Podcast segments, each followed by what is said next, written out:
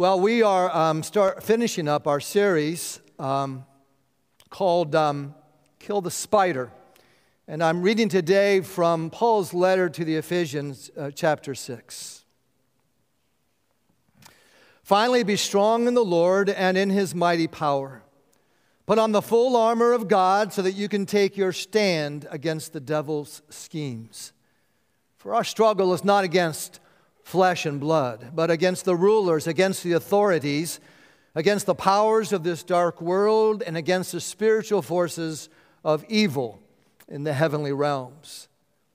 Therefore, put on the full armor of God, so that when the day of evil comes, you may be able to stand your ground. And after you have done everything, to stand. Stand firm then, with a belt of truth buckled around your waist with a breastplate of righteousness in its place, and with your feet fitted with the readiness that comes from the gospel of peace. In addition to all this, take up the shield of faith with which you can extinguish all the flaming arrows of the evil one. Take the helmet of salvation and the sword of the Spirit, which is the word of God, and pray in the Spirit on all occasions with all kinds of prayers and requests. And with this in mind, be alert and always keep on praying for all the Lord's people. Well, the letter to the Ephesians was one of four letters the Apostle Paul wrote while in prison. And as he sits in his cell awaiting trial, he sees this battle raging. But it's not a battle between two earthly armies, flesh and blood, as he says in verse 12. It is a spiritual battle between um, evil and, and us. Now, that seem, may seem strange to our ears because right now we're sitting with friends and family and uh, people that we love. And, and maybe to you, life seems perfect and beautiful and, and peaceful. But Paul says that we are in a war zone and 24 hours a day, seven days a week, that it never stops. And Jesus confirmed that in the Lord's Prayer when he taught us to pray, deliver us from evil. And not only do we see it in, in Paul's writings, but in the writings of Peter and John. And we see it again and again, uh, stories in the Old Testament and all four of the Gospels. Scripture sees the struggle to be real. In 1 Timothy, uh, Paul mentions two, Hymenaeus and Alexander, who have made shipwreck of their faith and have been handed over to Satan. And I would say that my experience confirms that the struggle is real, that hardly a day goes by anymore when I don't feel like I am wrestling with powers and principalities. And many of you have seen it in your own lives as we have been identifying some of the spiders lurking in the dark recesses of our hearts. Darkness does not like the light of Christ shining on it.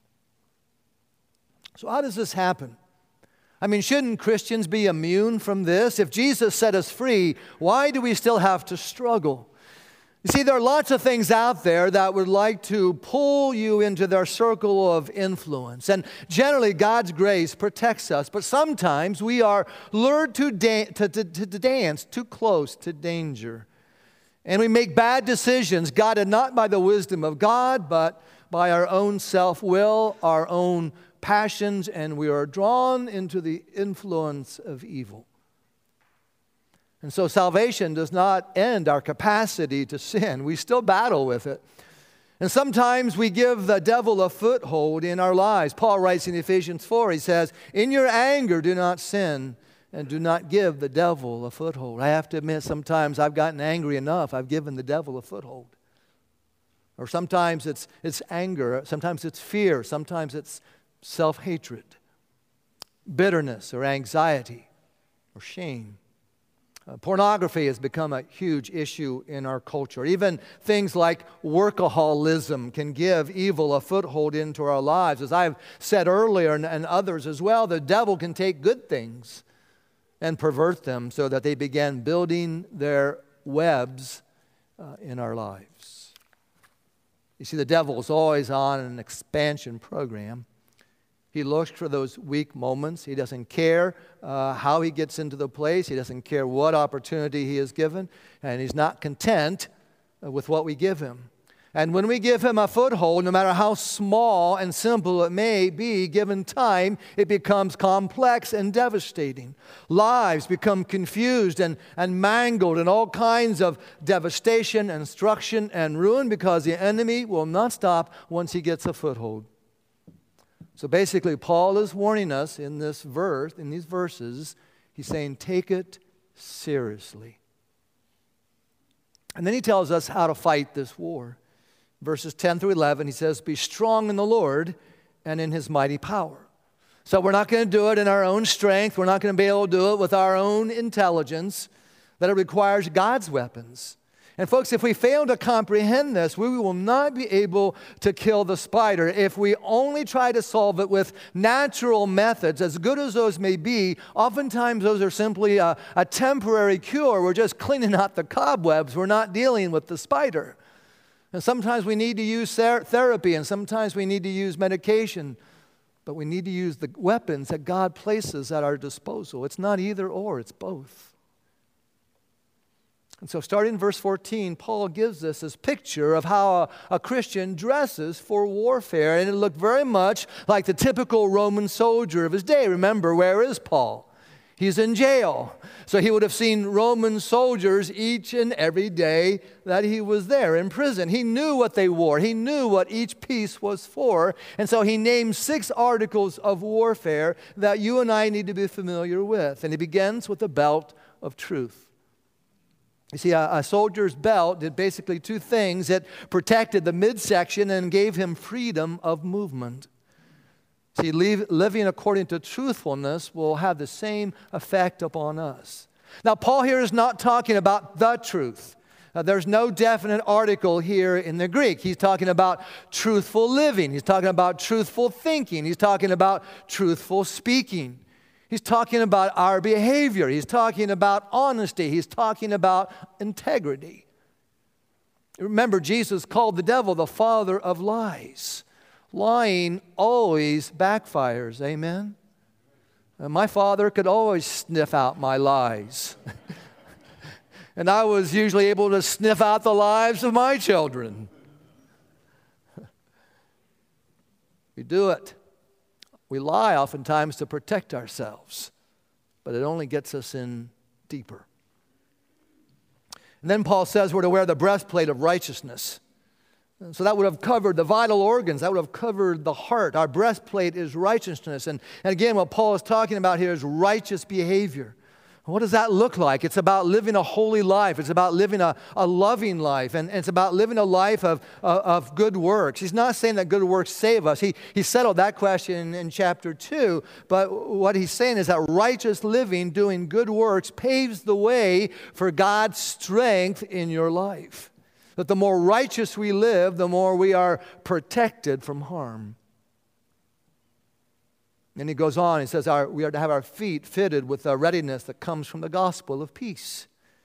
That we're to be ready to share the peace of God with others. It sounds very familiar to that passage in Isaiah 52 where he says, How beautiful on the mountains are the feet of those who bring good news, who proclaim peace. We defeat evil as we share God's peace, as we live in God's peace. And then he says to take up the shield of faith. The shield of faith, he says, protects against Satan's darts, the lies, the, the deceptions, the anxieties, the fears that he throws at us. And faith is an important um, weapon in our arsenal. Roman soldiers had two kinds of shields. They had a small one, which was used in hand to hand combat. And, and, then they had a large one, about four and a half feet tall and about two feet wide. And, and each soldier, they would stand side by side holding up the shield, and it formed a wall against the approaching enemy army. It formed a wall against the flaming arrows used against them. And Paul saying that's what faith does. That, that faith gives us complete confidence in God to give us the victory. It reminds us that greater is He who is in you than He who is in the world. And when you and I, when we stand side by side with each other, using our faith as a shield, we'll be able to quench the darts that are thrown at us. It's something that we do together. If you're alone by yourself, it's a whole lot harder. And then he says we're to put on the helmet of salvation. Paul is talking about the way that we think, that just as a helmet protects your head, salvation does the same thing. That this sense of, of salvation, this confidence in God's love for us, gives us the assurance in the battles of life. It reminds us that we belong to Him, that we are His child. You see, that's why I, I refuse to give in to despair. To, no matter how bad things get in life, God's salvation protects my thoughts. And when I think about what He has done for me, when I, when I meditate upon God's promises, e- even in my darkest days, I, I can't despair. It's hard for me to imagine any situation that's beyond His control. And when I look at a, a situation that seems too big for me to, to handle, then I meditate upon God's salvation. And no matter how bad things may seem today, I know because of His great love for me, it's only temporary it won't last. And then he says we're to take up the sword of the Spirit, which he says is the Word of God. Uh, remember in Jesus' 40 days of, of temptation in the wilderness, how he used Scripture to, to fight with the devil. That's why you and I, we need to read, we need to memorize, we need to study God's Word. We need to make it a part of who we are. Folks, there have been many times when, when I've been struggling with something and a, a verse of scripture will come to me for that specific situation. See, if I don't spend time in, in, in the scriptures, I'm not going to have this promise of God when I need it the most. And then finally, he says we need to use prayer. Verse 18, he says, And pray in the Spirit on all occasions with all kinds of prayers and requests. With this in mind, be alert and always keep on praying for all the Lord's people. So he's saying that prayer is our most powerful and our most far reaching weapon. You know, it's interesting. The disciples, as far as we know, uh, never were given a lesson from Jesus on, on how to preach a sermon. Jesus never taught them how to lead a Bible study, but he did give them a class on how to pray. You see, it's prayer that, that saves us over and over again when, when you and I, when we're struggling against uh, powers and principalities. Sometimes we're simply reduced to calling out one word, the name of Jesus. Sometimes that's all that we need because the Bible tells us that evil trembles with the sound of that name of Jesus. And so Paul's strategy is simple pray for everyone, pray for everything on all occasions, all kinds of prayers and requests for all the Lord's people. So, those are the weapons that we use to kill our spiders. And last week, I, I, shared my story with you of how I was able to finally corner my spider, but I didn't tell you how I killed it. And in fact, at that moment, when I finally discovered what, what was causing me some of my issues, I, I thought I had killed it, but the truth is, I just cornered it. And it became worse not better. I felt this full court press against me, and I began to wonder if I could ever change, if I could ever be a different person. And then some months later, one weekend in July, Melinda was gone, and I was by myself, and I was in the spiritual darkness, this place of spiritual emptiness. And I was having serious thoughts about whether God could could help me. Well, I knew God could help me, but, but I was wondering why nothing changed, why I couldn't be different. So I decided to go for a run to, to clear my head. And, and as I ran, I had this intense conversation with God, and I had it out loud. I, I don't know what my neighbors were thinking as I went running by their homes. I was kind of, I was angry with God. I was kind of yelling at him. But, you know, I really didn't care. They know I'm strange anyhow. It was all right. And I just began to ask God, God, you know, what do I need to do to change? What do I need to do to kill this spider? And God answered me. And really, it was pretty simple. The, the first thing that He taught me was I just need to repent. You see, repentance, we, we're taking ownership of, of my part in the lie. Now, the Greek word for repentance means to turn around. It's like driving uh, down a road, realizing that you're suddenly going the wrong way and, and doing a 180, turning around and, and heading the other way. It's, it's a whole lot more than just saying, I'm sorry. It's about making a life change. It's about turning away from, from my sin and, and then turning towards God. I had to agree with God that, that not only had I been believing the lie, but, but I had lost my belief in God's truth that I needed to come clean and, and ask forgiveness for, for my unbelief in God's promises about who I am, who He is, and, and His plan for my life, His truth about my future. I had to get real with God, I had to repent. The second thing that God taught me that morning was that I, I needed to verbally reject and to renounce the lie. I think there's power in that. I think there's power in, in doing it out loud and doing it verbally. To reject the fear, to reject the worry, to, to reject the anxiety. And in that, it, it means that, that I'm refusing to live the lie any longer. And so I just prayed this out loud. I said, I renounce it in Jesus' name. You know, Jesus did that oftentimes. In Mark chapter 9, scripture says, when Jesus saw that a, a crowd was running to the scene, he rebuked the un, impure spirit. He said, I command you, come out of him and never enter him again. Do you see the confidence that Jesus had? He knew he had the authority, that he had the power over evil. We need to pray with confidence. We need to reject, we need to renounce the lie that's holding us bound. And then God taught me that I needed to be filled with the Holy Spirit.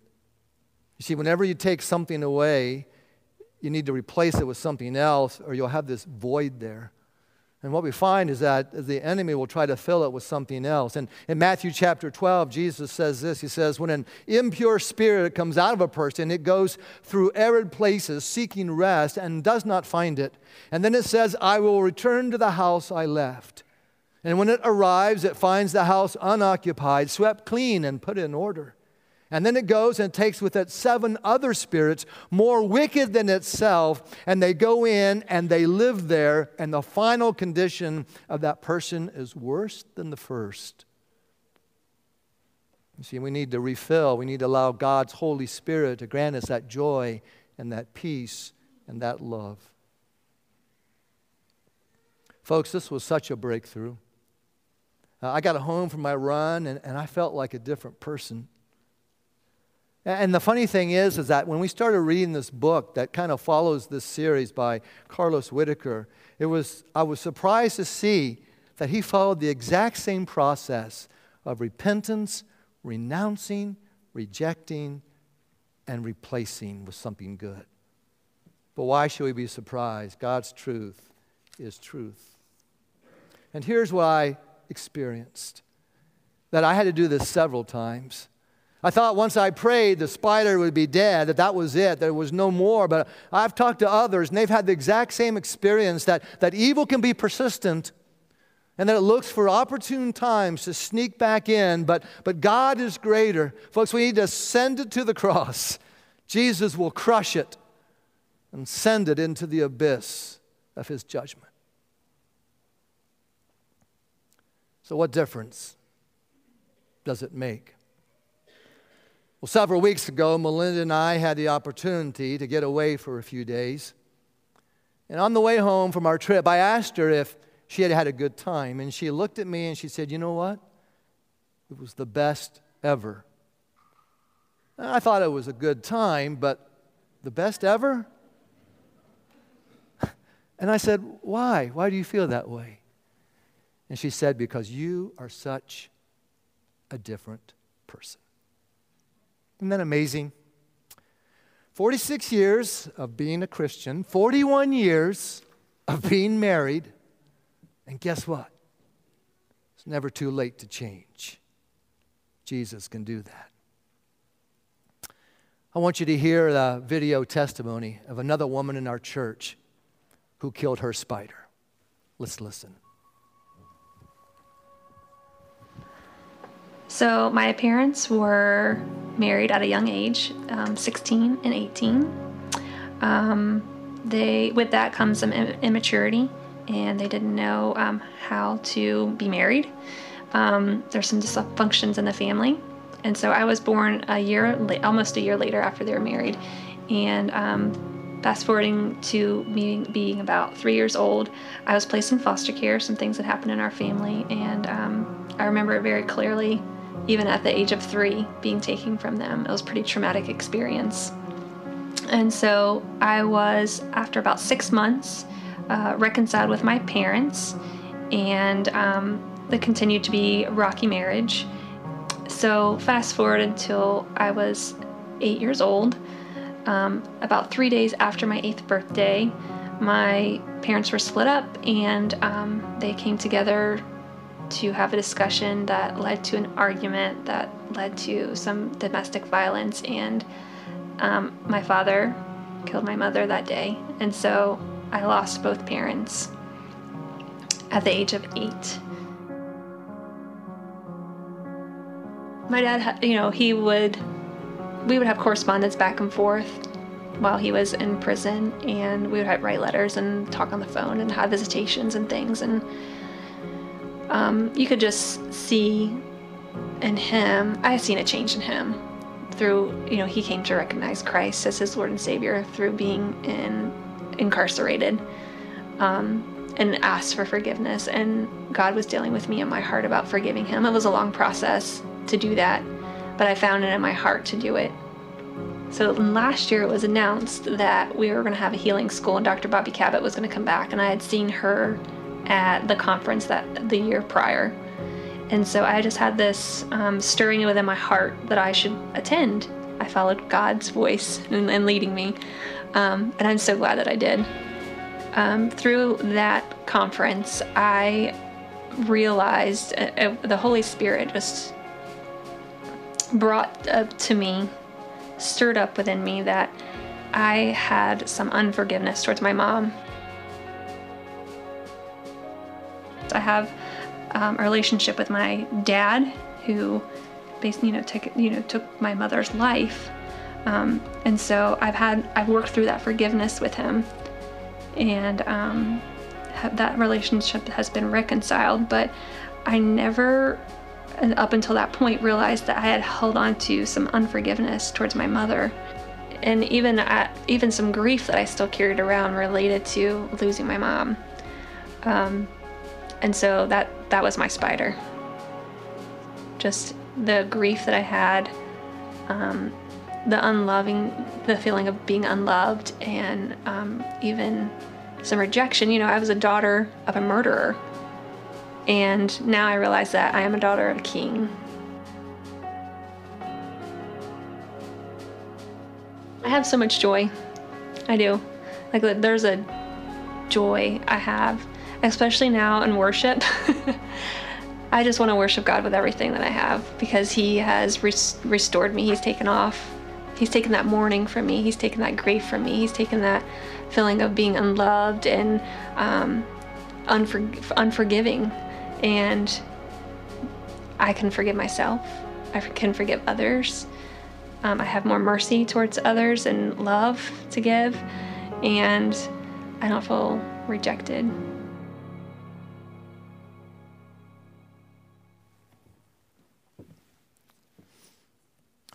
Last week, we had uh, 10 of our men who attended the Walk to Emmaus.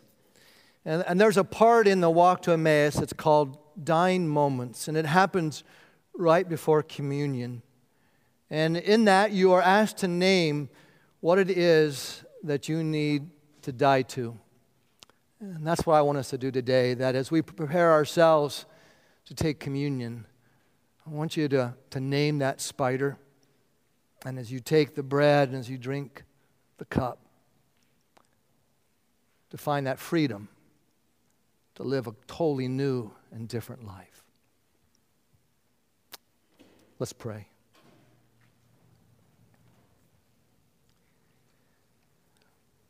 God, we, uh, we repent of the lie. We renounce its power in our lives. And we ask that at this time, as we prepare to receive the bread and the cup, that you would fill us afresh with your presence. Amen.